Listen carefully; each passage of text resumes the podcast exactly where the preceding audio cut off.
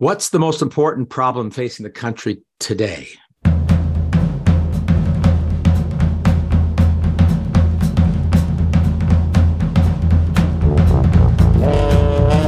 You probably have your own answer. Everyone has their own answer when it's posed in that kind of open-ended way. And that's exactly what Gallup does every month.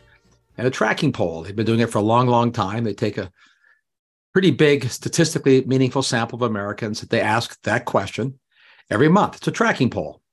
And it's not a leading question, of course. It's important. It's not as in, are you happy about or do you like our president? Or are you worried about the war in Ukraine? Or are you anxious about climate change? I mean, those are obviously leading questions. Uh, and, and we, and many people, you know, polls will show you a lot of things, uh, if in how you frame questions, uh, as anybody, anybody knows. These tracking polls are, are useful, especially when you ask it that way. And because it tells you where people's heads are, uh, and you get all kinds of answers. There's a very big basket of things people say, and they fall into categories. So, to cut to the chase, when you when when when Gallup asks this question every month, and they did last month, they will post this month, and you can find this poll online. They post it. It doesn't cost you any money. Use a Google machine. Just type in Gallup tracking poll. Put in what's the most important problem facing the country today, and what you'll find is the number one issue that comes back spontaneously in various ways and forms are economic or financial issues. So they're number one. Uh, the top two, in fact. Uh, uh, right now are economic issues. And number three is poor government, poor leadership. And then there's a basket of things that people say in this open-ended question that range from immigration to the budget deficit, obviously an economic issue, issue, unifying the country, poverty, obviously an economic issue, crime. And in fact, the top ten uh, responses, uh, uh, bef- you get through the top ten before you get to one that's uh, about the environment or climate as sort of a spontaneous response to the most important question. And then there's all kinds of things. You take a look at the poll. People, people, uh, every, you know, people's views of what the most important issue ranges from race relations to the state of the media, to crime, to the state of the state of the police force, to uh, education. I mean, all you know, the judicial system, lack of respect, drugs. But you'll you'll find a pattern, right? The pattern that you see is that the responses that people have, when you ask them an open-ended question, the majority of Americans, the first thing they'll talk about uh, is that they worry about the economy, the state of the economy, their personal finances, the state of the future economy. So it's that context that I want to talk in this episode about the state of the future economy, where we're going. I mean, we've had essentially stock stagnation for two years. There's been a lot of volatility in the stock market, but it's essentially gone sideways for two years. It's gone down, then back up, and up and down every day. Big moves, but if you take a look at the, the Dow Jones as an indicator, it's essentially today where it was two years ago. So sideways movement, flat, flat. We've got politicians bragging about inflation moderating slightly, but everybody knows inflation is pretty ugly right now, and it's pretty stubborn. It's still at record high levels. By record high, I mean multi-decade high levels of inflation. And, and people are also worried about you know, automation and jobs, as I've talked about earlier, especially about A I and Chat G P T. So the context that I want to frame is sort of a revisit and to some extent a repackaging of some things I've talked about before uh, with respect to technology and where we're going, where this country go, is going in particular, because it's a big, the big picture, the sort of the macroeconomic trends that we're that we're uh, engaged, or engaged in creating, if you like, or being subjected to, because both happen. Things happen that we can't control. Things happen that we try to make happen. So engaged in, or trying to, or trying to make happen, or being subjected to. Uh, that broad context actually matters in terms of what we think about the future, and what we think about the future actually matters. And in fact, I've quoted him before, but I want to quote one of my favorite observations about which um, a whole book was written. And it's the, que- the observation by Joel Mokyr, who is uh, an economic historian that I quote frequently in my book, but he's written many books. Uh, Joel Mokyr has uh, said, and he wrote, it's the first line in one of his, his most recent books, is that the economic growth uh, depends far more on what people believe than most economists care to admit. I think that's almost an exact quote. And by, by that, Mokyr didn't mean sort of silly Pollyanna, you know, every day is going to get better and better, the sun will come out tomorrow stuff. What he meant was, specifically, and perhaps obviously, is how people saw the state of the world and the state of their life and the state of the opportunities that are emerging for them and their families or their friends, how they believed things were progressing, what was really going on, impacted growth because people people essentially ex- act on faith.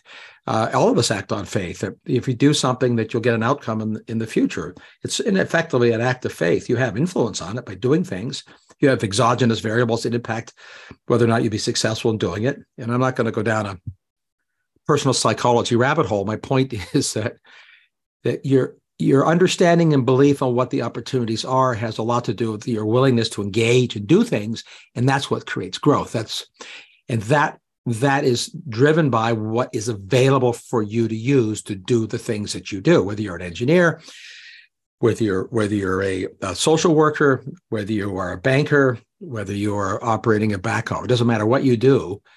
You have an understanding or belief about what's going on in the machinery and the tools and techniques of things available to you to do your job, to perform, and to, if you like, succeed.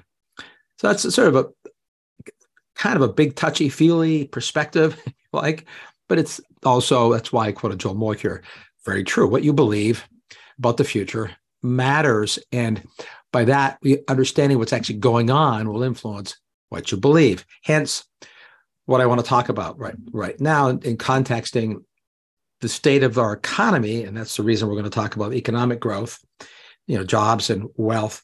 Uh, we'll talk about that again because it's so important.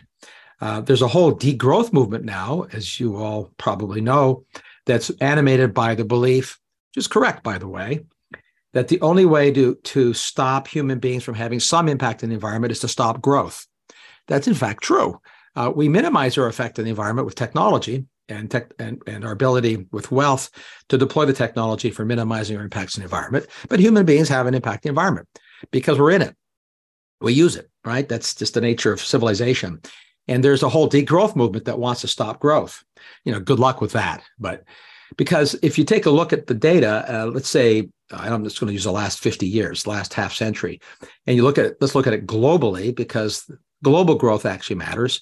Um, it what matters most for us in America is American growth, but it ha- it is not only is an, an interconnected world. It's been an interconnected world for a long time. It's certainly for uh, all of modern history, going back centuries, and most certainly for the last half century, we're a very connected world in terms of trade, communications, and in fact, in, in cultural terms. So how the world grows matter, and the world's economy. I mean, it's a lot bigger now than it was fifty years ago. I mean, astonishingly bigger. I mean, the gro- global global G D P uh, fifty years ago was under ten trillion dollars. The whole globe's G D P, it's over one hundred trillion dollars now.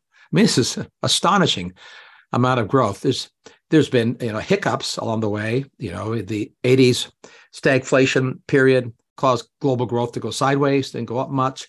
Then the we had the same uh, challenge again briefly in the uh, in the late in the in nineties, and then we had a you know the massive recession, the great the Great Recession of the of the of uh, two thousand eight. You know, things go sideways, go down briefly, but the overall trend is up, and we know why that's why that amount of growth has happened. It's not because the world's gotten bigger with more people. I mean, a ten x growth in the wealth of the world uh, didn't come from ten x more people in the world in the last fifty years. There aren't ten x more people in the world. So, you know, it's about, you know, two x more people in the world than there was fifty years ago. So where did that come from? Well, we know where growth comes from. And, and as I've talked about before, but I'm going to say it again because it's it's so damned important. You know, and I'll quote uh, the Nobel Prize winner in economics, Robert Solow. He got the Nobel Prize in eighty-seven for framing this observation in a very rigorous way with, with, if you like, proof. What he said was technology was the dominant engine of growth. He didn't say it was the only engine of growth. It's the dominant engine of growth. By that, he means technology progress that leads to greater productivity, greater productivity, fewer inputs of labor, fuel, materials to get more outputs and better outputs. That creates wealth. Technology creates wealth. Technology is a dominant engine of growth. So uh, I'm going to return to the, the question is, what what are those technologies? What you know, what is what is going on today that would make one believe, it certainly makes me believe, that we're on the on the the cusp of a of a discontinuity, if you like, a major inflection in economic growth coming to the world. Uh, obviously, I'll say it requires the stipulation if we let it happen. Um, you know, as I wrote in my book, and as I've said many times, I'm going to say it again.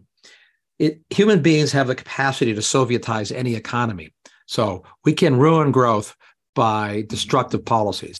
I'm not saying that there are perfect policies. There, there, there are perfectly stupid policies, but there are perfectly good policies.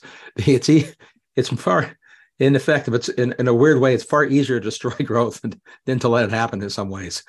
But obviously, that's not entirely true because the world's growing. So anyway, not being facetious, what I'm what I'm saying is that uh, the overall trend is driven by underlying phenomenology, that we have these periods of discontinuity where major new technology inflections happen. And by major new technology inflections, I mean structural changes in the underlying technology of an economy allow more, more different and more, more growth, more productivity. And we can look at that through the lens of infrastructures. And, and I do this um, again in my book and many lectures and speeches I've given, but I do it again now because Again, because it's, I think it's very, very important. Uh, you know, the construction of railroads, the railroad era. If you wanted to look at the Industrial Revolution through the lens of infrastructures, you would look at pre-Industrial Revolution, you know, canals, things like that. But in the modern in modern history, it was the creation and the build out of massive infrastructures that allowed the technologies that the infrastructures represented to flourish and to create broad. broad prosperity. So railroads, the telegraph system, you know, oil pipelines, frankly, road systems, tele- telephones, you know, the, the airway system, uh, the internet itself. These are these are infrastructures, infrastructures of physical machines and things and networks and management of the machines, networks and things that allows the proliferation of the, not just the technology, but what the technology allows, which is productivity. Our newest infrastructure, our first new infrastructure, Uh, in in a long time is the cloud. And as I said, I said before, and I'm repeating myself because it's important. The cloud is not the internet. The cloud is as different from the internet as the internet is different from the telephone network. The first internet used the telephone network, and it effectively uh, uh, it still does. It's the same kind of idea, the same same structure, same kind of network of wires, cables, and, and wireless connections. The cloud uses the internet. The cloud uses computers and data centers. The cloud uses software. The cloud uses end, end devices like your smartphone, a P C, or any other kind of smart device, whether it's a smart watch or a controller on, a, on an industrial machine. It, it's a network of all those things around an infrastructure that is essentially uh, seamless and allows not just communications connectivity, but information connectivity. As I've said before, what the cloud allows you to do per, in your personal life or in business is to engage in inference help, not computational help. Inference is, is different than computation. Inference is the equivalent of saying, what's the best route to, to take? And you get a bunch of options. Not, you don't get a specific answer, and you get a, uh, a ideas, uh, it amplifies and accelerates your ability to make decisions. This is true whether it's in a manufacturing process or in healthcare. We also know that a lot of the inference tools, the informational support tools, aren't good enough yet. Some of them are rather good. The mapping, for example, is pretty good. Uh, a lot of a lot of things aren't aren't good enough yet because the inference tools aren't powerful enough yet. And of course, that's the powerful enough means better artificial intelligence tools, better software, better connectivity, better information, not just more information, but better quality information. As soon as I describe that's what we need to get better inference tools, it's self-evident that those things are coming. That's the nature. It's the nature of the beast. So it's coming, as we see, sort of epitomized by all the excitement about ChatGPT, which I t- talked about in an earlier podcast. And if you're listening to this and you hadn't heard that podcast, uh, obviously I recommend you go back and you know, find it and listen to it. Uh, I'll mention a little more about ChatGPT in a minute, but th- that's is an example of one class of artificial intelligence, one class of inference instead of computational tool.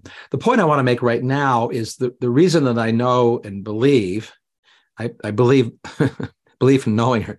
I know what I believe. I believe what I know. Anyway, the reason I, I, I'm saying, and I believe that we are at a, uh, a discontinuity, an inflection point, is seen in sort of the patterns of history. You know, history doesn't repeat itself, it rhymes. This is particularly true with respect to technology. So let me give you some examples of why, of the, the timelines and the, and how I know we're at a, a, a discontinuity equivalent to some we've seen in history. For example, uh, be, for the automobile, and and the these analogies, analogies are never perfect, but these analogies are, I think, are instructive and and, and accurate in terms of their the utility in making making broad predictions about macroeconomic effects of technologies. The automobile was invented, and there were, there were hundreds of automobile companies and millions of automobiles in the world for twenty-five years before the Model T. So the Model T came along in nineteen twenty-four. Uh, in fact, it was cl- the, the automobile in, in some useful form that could be sold at that point was almost exactly twenty-five years old as a, as a product of technology. But it took the invention of the Model T Uh, to turn, and, and cars like it that were similar and imitated, to, to turn the car into a broadly useful technology tool. The automobile age essentially took off in the nineteen twenties. Uh, automobile ownership went, went from a few percent of the population to a fifth of the population in that decade. And then it kept rising until today's, to today's, you know, by the end of the twentieth century, where there were more more cars and licensed drivers in the United States, which is the case now. So the inflection came twenty-five years after the invention of the car, but there was a lot of excitement about cars for those first twenty-five years. People weren't stupid then. They knew it was a big deal. It was obviously a big deal. All kinds of use cases, all kinds of uh, uh, businesses started to, to be created around not just building cars, but using cars for new kinds of new kinds of new kinds of services or making the existing services Uh, better. It was it was a remarkable discontinuity. So how about aviation? Oh, by the way, go back to cars. I mean, we had to build infrastructures, fueling infrastructures, maintenance infrastructures, road, highway systems, and those those took time to build. Um, and they weren't fully built out, in, in fact, when the Model T came along, but they were beginning to be built out. There were paved roads at that time. Not there was no interstate highway system. It wouldn't be for another twenty-five years till Eisenhower came along as president and signed the Highway Act, and we got the interstate highway system, which in no small irony and no coincidence was pretty close to twenty-five years, by the way, after the Model T, you know, within a couple of years. Switch to aviation. I mean, commercial aviation, as we know it today, the number of revenue miles, number of passengers flying, reached an inflection point when Boeing uh, introduced the seven oh seven passenger jet aircraft in nineteen fifty-seven. That was twenty-five years after the invention of an airplane, twenty-five years after not the first airplane, you know, the Lindbergh, but I mean an airplane you could actually use, and a flight like Lindbergh's flight um, across the Atlantic, and the stunt he performed barnstorming. Uh, he went to every single state in ninety-five days. Uh, he flew around the United States in a It was a sort of a demonstration stunt. This was right after he crossed the Atlantic, to show that airplanes could be uh, an airplane could be flown and taken off every day. Get everybody all excited. It's widely credited as the era that really kicked off the use of airplanes in broad sense, which they did. nineteen twenties airplanes were being used. Uh, they were used some before that, but they really they really they they were really used extensively for everything from, you know, transporting people that, who had wealth, doing surveying, war, war fighting, obviously. But the big pivot in aviation did not happen for twenty-five years after that, till nineteen fifty-seven, when a machine, a tool, and networks became good enough for widespread use, the era of the modern passenger jetliner. That started in nineteen fifty-seven. That was the inflection point. twenty-five years after an era of lots of use for airplanes. Computing. Same pattern, by the way. The computing era uh, in terms of the twentieth century really didn't take off till about nineteen sixty-four with the introduction of the I B M mainframe. At that point, computers had been around as a technology, as a product uh, for almost twenty-five years. Uh, right? In fact, the first electronic computer predates World War Two. Famously, they were put to work during the war with ENIAC. And then there were lots of computers used in government and in high-end banking businesses uh, for more than twenty years after the war. But they didn't change the world. They didn't. They weren't in widespread use the way they became uh, between after nineteen sixty-four. From that nineteen sixty-four on, uh, there was a massive expansion in the use of computers, electronic computation, in the uh, in our economy. So again, pattern: twenty-five years of use before the inflection when computing got good enough to really penetrate the economy broadly, which was nineteen sixty-four. So let's turn to the cloud. The first cloud data center uh, was an Exodus data center in Santa Clara. Um, you will not be surprised for me to tell you that was twenty-five years ago, roughly, uh, just a little over twenty-five years ago. It was nineteen ninety-five. So, you know, we're pushing on past the twenty-fifth year, though the real, the real emergence of the cloud, as we know today, which is thousands of data centers seamlessly connected to the network that we can access anytime, anywhere. That sort of tipping point uh, of being real arrived roughly two thousand five, rough, sort of two thousand twenty. The cloud era as we know it is beginning now, twenty-five years after building out and using, using uh, what we could call internet class services as they begin to morph into the cloud. So that's we're at the same kind of tipping point. It, it takes time to build up these networks and infrastructures. It always has in modern technology times. It actually has uh, over all of time, but we're talking about modern technology. And we are at the point now where the cloud is becoming really useful. You know, ChatGPT is a good example of uh, a proto-example of approaching really useful computing because it's, again, natural language processing. You know, Alexa and Siri on steroids, if you like, when you can actually not just ask a computer in natural language, whether you're typing it or saying it, to do something like, you know, what's the answer to a question or what's the best route? That one's not so hard. It's been going on for a number of years. But the more complicated, con- context-specific kind of communication, dynamic questions you want to ask uh, a computational system, those require a form of artificial intelligence and machine learning that's been very, very difficult to do, very computationally expensive, very slow until now.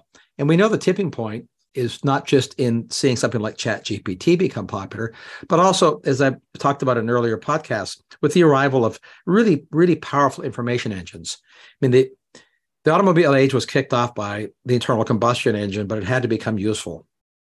And that took twenty-five years. But useful means cheap enough, produced at volume at lower enough cost, high enough reliability. The same is true of jet engines, by the way. Jet engines have been around since uh, World War Two, but it, it took until until the nineteen uh, till the, till the Boeing seven oh seven in nineteen fifty-seven to make jet en- the jet engine useful enough, reliable enough, cheap enough to be put into widespread use. Same is true of of computational engines. Uh, we've had uh, vacuum tubes and transistors, the com- so-called computer chips that could do computation. They didn't get good enough, reliable enough to be built at scale to make I B M mainframes until the mid-sixties. We come to the in- inference engines, machine learning chips, which are different than computational chips. These are called graphics processing units. Sometimes they're called neural processing units. Sometimes they're called neuromorphic chips, but they're not computational engines. The first one was arguably the NVIDIA chip uh, in the late nineties, but it's taken twenty-five years to build those chips so that they're good enough, accurate enough, cheap enough, powerful enough to be really different, different in the sense I can deploy them widely. That's where we are now with uh, with computational information engines, inference engines. We're at a pivot in history again. The, the, The quintessential example of that pivot, by the way, is a is a chip that I that I I am fascinated by. I've talked about before, made by a, a, a small private company, still small for the moment, uh, so we can't buy stock in it. Called Cerebras, which introduced last year a chip that's the size of a small pizza, a single chip, the size of a small pizza, a big dinner plate. That single chip is a is a machine learning inference engine. It's a, It's ten thousand times faster, more powerful than the most powerful NVIDIA graphics processing unit, the most powerful number two chip, ten thousand times more powerful, one chip. Uh, it's it's not going to end up on your smartphone. It's not going to shrink in size. It's the whole point of it. It's that it's not it's it is intended to be powerful, not tiny. And it's so it's going to end up being in data centers at the center of the cloud. Why does that matter? Well, because it's ten thousand times more powerful, and it'll be in data centers. And give you an idea of the consequence of what that means, because again, everything about making inference systems that are available to you is that they have to be better than they are today by a lot. As good as ChatGPT is, it's still pretty, it, you know, I would, I would say it, it, maybe it's equivalent of a Boeing seven oh seven engine. Um, I don't think so. I think it's pre-Boeing seven oh seven. Uh, so we, we need the Boeing seven oh seven engine, which is the Cerebras chip, if you like. Then we need software built on top of that, call it the airframe and the services.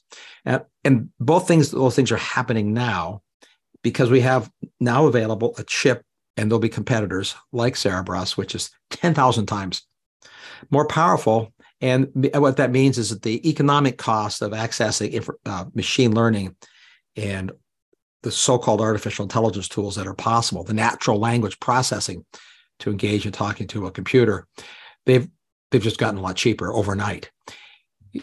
Think about it this way. The most powerful computer in the world is the Frontier supercomputer at Oak Ridge National Labs in Tennessee. It was commissioned about two years ago, and it's the first computer that went to what's called an exaflop, which is a thousand petaflops, which is a million, which is a million teraflops, uh, which is a billion gigaflops, gigaflop or gigahertz, if you like, in, in the old words we used to use about computer speed. Really powerful computer. It cost six hundred million dollars to build.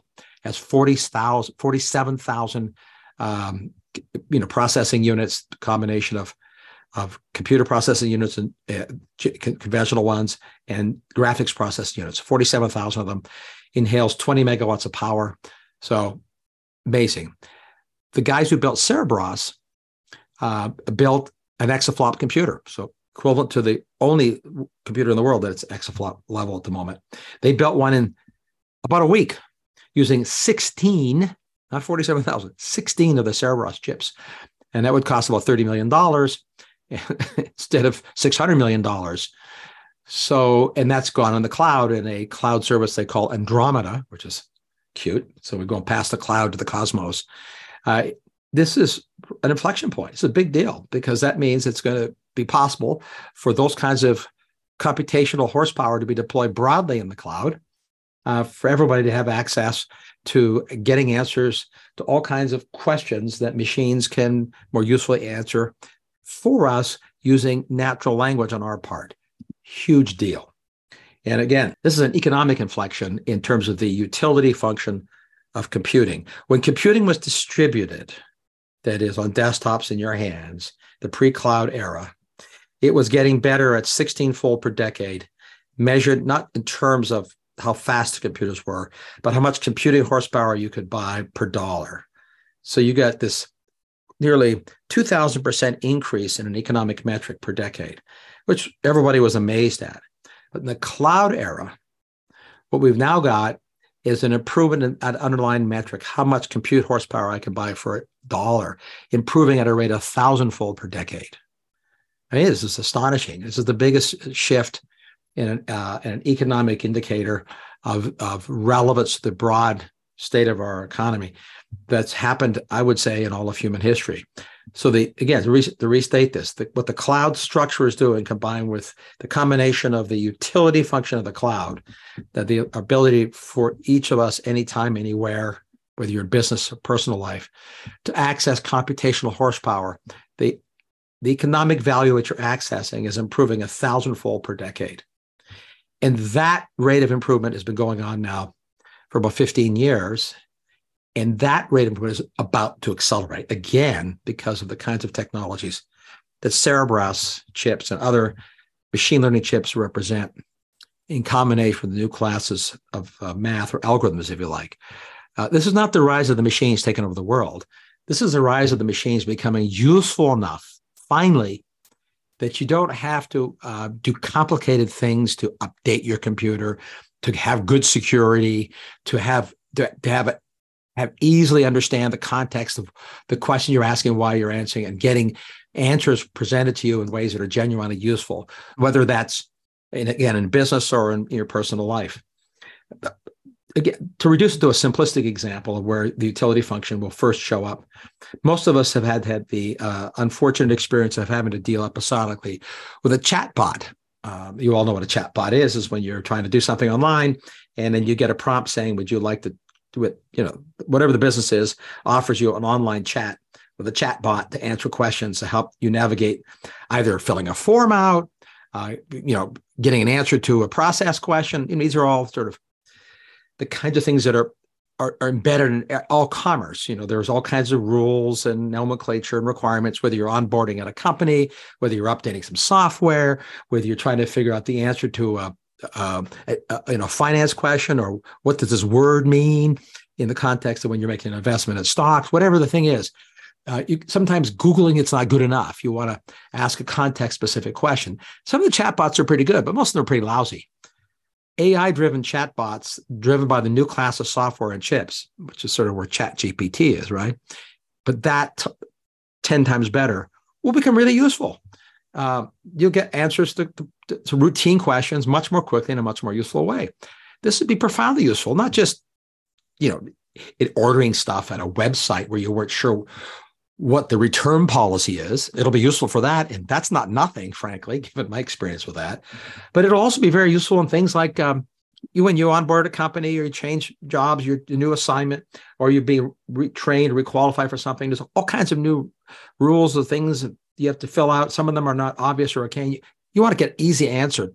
You want it to be in natural language, easy way. And you say, well, I need to talk to a person for that.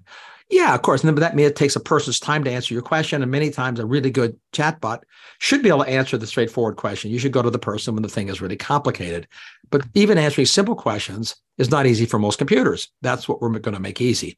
This is also relevant, by the way, uh, whether you're in a, in a manufacturing line, it's a safety procedure, or you're on a construction site and you have a, a specific question when you're on the, we'll call it, quote, the front line, and you want to get the right answer, you want to get it quickly, and you want to be able to ask it in a natural language way. Uh, that's what that's what's coming. That's relevant, by the way, for basic research and design and engineering and R and D, because so much, and we know this because National Academy of Sciences does surveys on this, so much of, of, of researchers' time is consumed by, by doing uh, form filling, answering pedestrian but important or required questions, and get, getting answers to very specific regulatory or rules-based Um, procedures that you have to follow in order to get the grant money, or to complete the experiment, or to test whether the machine you're using is working properly, whether it's been maintained recently. All those things, all those routine things get easier in a world where artificial intelligence is working uh, with natural language processing to grease the skids, if you like, of an economy. It's called productivity. These are kinds of inflections that don't happen very often in history. We had that kind of inflection in the transportation economy. If we measured transportation services by sort of the same kind of a metric that we we can measure information services, we have the, you know, we could chart, again, history rhymes, we could chart the same kind of pattern. By that, by metric, I mean, I'm talking about computational access to computational services measured in terms of computations per second per dollar of spending, right? Because it's the dollar I spend that matters. Obviously, spending military class amount of money, I can get a lot of computations per second. What I want to know is, do I get more computations per second per dollar? Do I get more of them for fewer dollars? That's the metric. You could use the same metric for uh, transportation services, whatever the mode of transportation. Uh, it could, and when you buy a fare, what you're really buying is feet per hour per dollar. That's an equivalent metric. You're buying a service using machines that provides you know, provides for you to get you or a good somewhere. Uh, I'm talking about, let's say, talk about getting you somewhere in feet per hour per dollar. And and I I did this calculation. I may have been the first person to sort of try to think about, I'm not saying this to brag. I'm just saying it was an interesting thought experiment. Uh, when I was writing my book, I was trying to think about how do I, what's the analog in technology of transportation? And the analog is feet per hour per dollar instead of computations per second per dollar. And if you map out uh, uh, the cost of fares for people in real dollars since the, the, the age of the sailing ship, moved to the age of stagecoach, to rail, to car, to airplane, and you and you look at uh, the cost in feet per hour per dollar, we find out that that also improved uh, by a thousandfold. Uh, but the cloud, the clouds metric has improved a thousandfold in the decade. To get the transportation services metric to increase a thousandfold, which is a big deal, obviously, it took a century. It was this, it was the century from the dawn of the rail age, end of the stagecoach era, from that century to the, the modern aviation age, we saw a one thousand fold improvement in the number of feet per hour per dollar of fare you spent.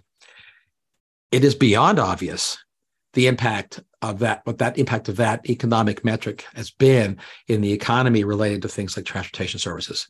I mean, you don't have to be a historian to, to know of the profound difference, and therefore, and the how. Of that, what that metric has had on the economy, and therefore how many people uh, had the opportunity to, to travel and to do things because of cheap transportation. We are doing the same economic impact in the information services, but we've done it in a decade, and we're going to do it again another decade. We're, we're a long way away from another thousandfold improvement in transportation services. It could happen one day. We're sort of on a uh, move sideways on that one right now, but the information era has just begun to do that again. And that will matter, right? Because uh, as I've talked about before, when it comes to the broad ma- nature of our economy, one of the things that we need are people, not just machines, but we have to amplify people. This has been true all, over all time. We need working age people to do the tasks. As the world becomes wealthier, that means a wealthier world wants more services and products, because there are more wealthy, not just more people, but more wealthy people. And more wealthy people want more, more products and services that they couldn't have before they were wealthier. And that means you need more people to produce those products and services, self-evidently. But our working age population is shrinking. So we have an expanding appetite for products and services and a shrinking workforce, working age workforce, able to provide those products and services. What's the solution? Well, Elon Musk gave the right answer in part. He gave two answers. He said it many times. We need more people. I agree with him. The problem is uh, when it comes to demographics, uh, and this is, again, another obvious observation, these are long cycle things. Uh, whether the world will ever get more people again, uh, what we do know is that the trends uh, in the, certainly unequivocally in the wealthy world, the trends are to a shrinking population, especially shrinking working age workforce, workforce, and most rapidly in China, by the way. The trends in the uh, less developed world are still to a rising working age population, but it saturates. The growth rate of the working age population for the rest of the world uh, slows and stops growing around twenty forty, and then starts shrinking. So again, we have a world that's getting wealthier with more people who have more wealth, who want more products and services, creating more demand for them in a world that simultaneously will have fewer people available to provide those products and services. So self-evidently, the only solution, while we wait for maybe some day in a far, far future where maybe population trends reverse themselves, subject for another day, uh, you need to be able to increase the productivity of the people doing the work. That's called technology. And we need to accelerate that because for the first time in human history, not only do we have to increase productivity to accommodate rising wealth, the appetites created by rising wealth, but we have to accelerate productivity even more to accommodate the decline in the working age population, which has never happened in history. This is a shock. I mean, this is really, really a profoundly important discontinuity where tech, where technology, in fact, is the only solution. Both robots that are virtual in the cloud like ChatGPT and physical robots, which I've talked about many times uh, in previous podcasts, physical robots that can amplify humans doing manual labor. We need both. We need them now. We need them soon. And fortunately, they're getting good enough now and soon. It's just a happy coincidence that it's happening, which is why I'm an optimist, by the way. It's we didn't. It's not a coincidence unless you believe in karma or you think this is a, a, a grand plan of our deity, that somehow God planned this to uh, to have it happen si- simultaneously, that we would have a shrinking working age population contemporaneous with the final development of technologies good enough to really, really amplify human labor in a way to continue to provide more wealth for more people, especially for people who don't have wealth now. So the Federal Reserve right now is trying to conquer a problem which they're not going to be able to conquer. They're trying to kill jobs by, you know, that's what the whole point of the the ratcheting up interest rates is essentially to solve the, quote, problem of inflationary wage increases. Inflationary wage increases come because companies have to pay more to keep employees or compete for employees because there aren't enough employees. There are more jobs than there are people available to take them. And that's been true and was starting to starting to happen before the Great Lockdowns. We were in a we are in a period of uh, five or six years for the first time in, in for a first time for that length of time in all of recorded history for this data with more jobs than people willing and able to take them. That ended with the lockdowns, but it came roaring back right after the lockdowns ended. So here we are in in new normal, where the world, especially the Western world, Europe and the United States, will have and has employers looking for more people than there are people willing and able to do the work. And so what that means is that we have to take people out of the routine tasks, the thing I've talked about before in the context of Chat G P T and robots. But we have to get the people who are willing and able to work that are doing routine jobs and have fewer people doing that, amplify their capacities with virtual robots and real robots so that we can train those people to do the non-routine tasks that neither robots nor Chat G P T can do. And that will be true for a very, very long time. Uh, or put differently, for people who are doing non-routine tasks with their physical labor or cognitive tasks, we need to make them more productive by using artificial intelligence and physical robots so that they can do more of the non-routine stuff that the robots and A I can't do, because we don't have enough people. We know that. That's the, we don't have enough people to do the work. We also know that that there are just as many people employed today in America doing routine manual labor and routine cognitive labor. Just as many people, a total of sixty million combined, people work in routine tasks, half of them in manual tasks, half, half of them in so-called knowledge work. There are sixty million people employed in those kind of tasks forty years ago. There are about sixty million employed in those kind of tasks today. So, you know, it's a percentage of the workforce that's shrunk, but as an absolute number, given we have a shrinking workforce, it hasn't changed. So this is this has to be this has to get fixed, and there's the only way to fix it is with technology, and taking the routine and having the routine things done with fewer people. Again, is a technology, a technology challenge, and a technology solution. And the first place that's going to happen before the robots take over the manual labor, that's much harder, but it is coming. So I've talked about, again, refer you to my previous podcast on robots, one very recent one, is with the cloud. And good news is the spending on that hasn't slowed down. Massive, massive amounts of spending. I mean, the world is spending right now something approaching six trillion dollars a year building out the infrastructure of the physical and service-related services like software that make possible what I'm broadly calling the cloud. Uh, at the bottom of the stack, if you like, is hardware. It's like a trillion a year being spent on the hardware of the cloud. The software and services side is another two trillion dollars a year. The network side, the communication side, is over a trillion dollars a year. And then the end-use devices that are the new stuff, the A I and artificial, the artificial uh, intelligence, the uh, augmented reality, virtual reality, robotics, all those kinds of tools co- collectively, already a trillion dollar a year Uh, spending in that category. So th- again, I take that as good news. There's not, there's no, there's been no reversal. The only, the only slowdown, a brief reversal of that was again during the odious uh, lockdowns of twenty twenty, when the world's economy slowed and shrank.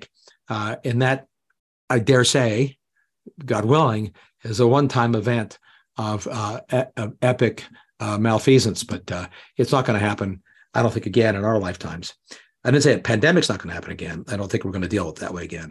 But back to the theme and to, to, to wrap up. So here, so if you want to, again, think in broad brush terms, uh, what, what's happening is the, is the functionality that was clunky um, of computing is being dragged into the cloud. So the, the P C, if you like, your end-use devices, all of its real functionality is being increasingly migrated to the cloud. You still have to have that device, but the device is essentially a A, a tool, a smart tool.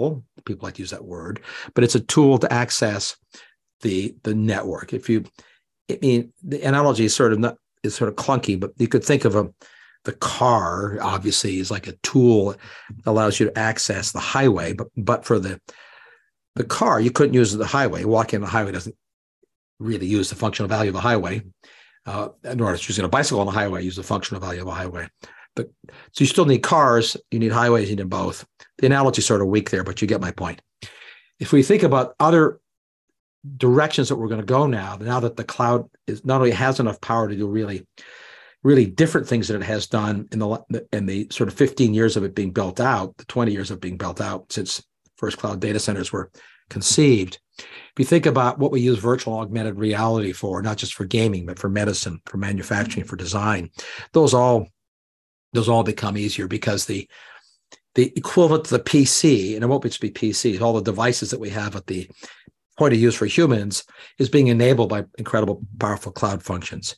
Rumor is Apple's going to introduce shortly, maybe this year, uh, its own augmented or virtual reality quote, device or headset. Uh, that could be a game changer. It's possible what they'll do will be as useful as the introduction of the first smartphone.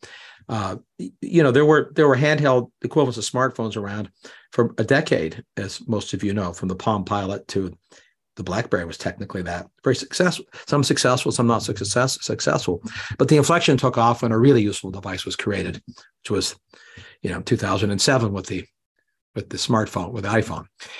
The same thing can be said about, uh, uh, you know, healthcare, t- um, bioelectronics and telemedicine, the, the transformation of that whole domain, having truly useful amplification from artificial intelligence and also robotics and automation is just now beginning. And it's being enabled again by the same forces I've just described. It's already a real industry. Telemedicine was accelerated by the odious lockdowns, which is a silver lining, uh, and, and the diagnostic capabilities of things like smartphones and Fitbits are already well understood and they're getting better. They get better not just because the devices get better, but because they, again, can connect with, talk with, and do the inferential learning in the powerful cloud.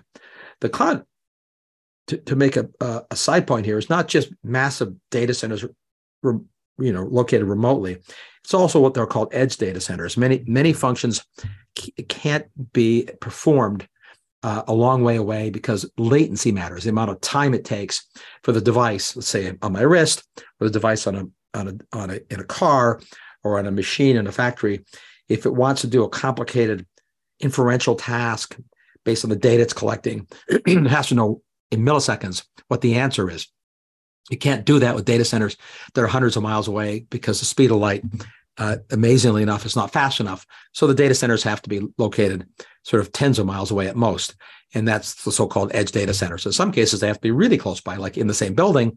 That's still an edge data center, but still part of the cloud. It's just the The, the, the geometry of whether it's, or the geography rather, of whether it's a mile away, ten miles away, or one hundred miles away, one thousand miles away, is all about use case. It's it's not about the architecture of the cloud or its utility function. And so uh, also, if, if you think about the, the world of drones and robots, uh, the anthropomorphic robots, which I've talked about before, if you just want to think, again, in broad brush terms, these are functionally just like P Cs.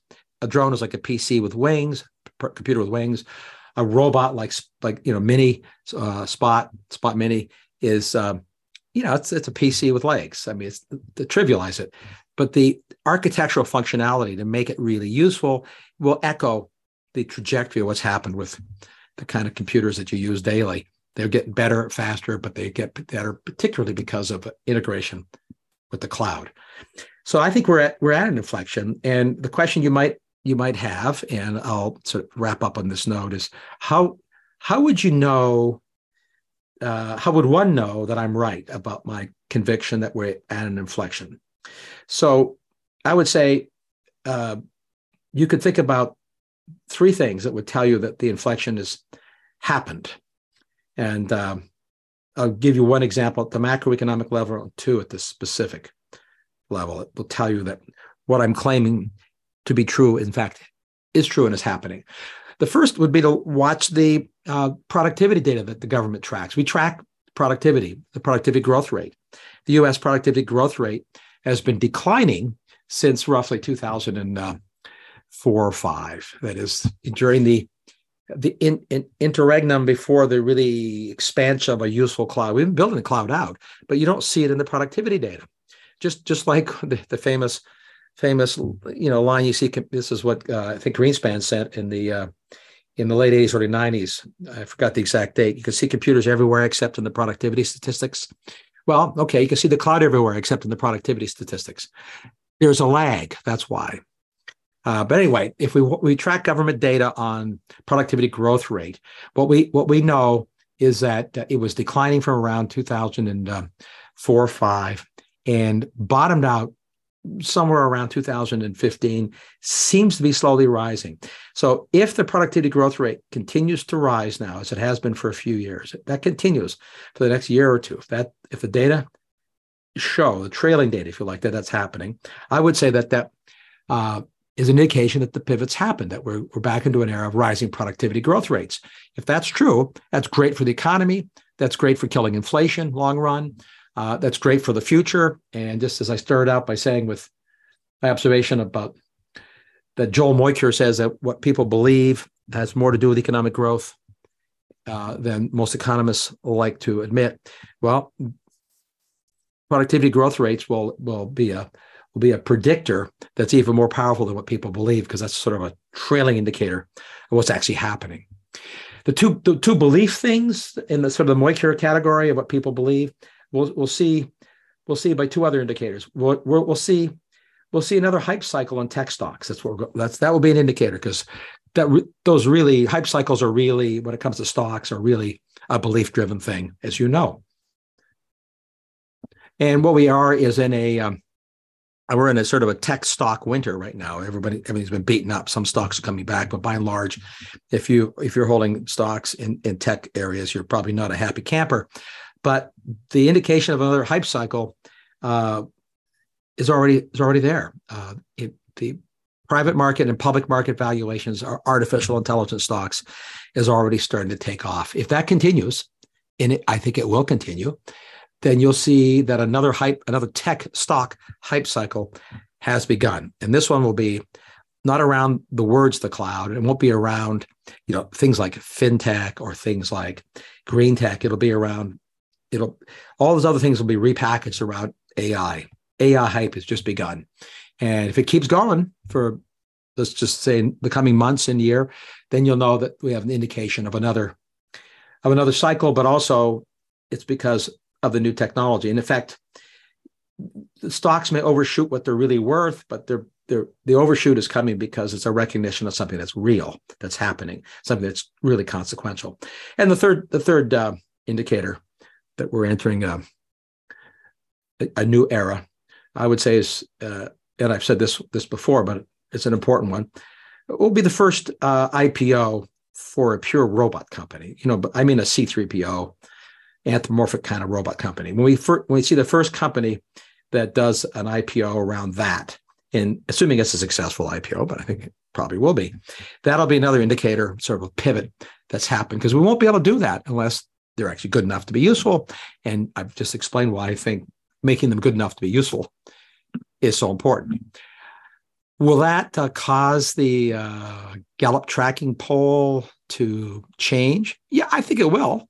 I think if we look, if you look at the Gallup tracking poll and you go back further uh, in time and you go back to earlier eras, so they've been doing this for a long time, the, the percentage of people mentioning uh, economic issues goes up and goes down. You know, when things are really booming, it it it really it, it sags. When things are in, we're having economic challenges, it soars. What a shock, right? So I think, well, that would be another indicator. We can watch the Gallup tracking poll, but that's that would be. I'm not sure if I'd call it a trailing or a leading indicator. Maybe, maybe it's actually a leading indicator. We'll, we'll, we'll see. So that's it uh, for this this uh, episode. And, and as as I say at the end of every episode, reminding you, give me a rating, uh, any kind of rating you really want, but we prefer good ratings.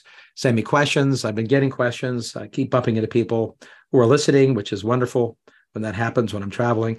And so people have have.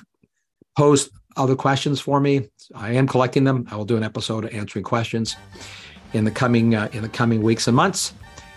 And with that, uh, this is Mark Mills signing off until next time for this episode of The Last Optimist.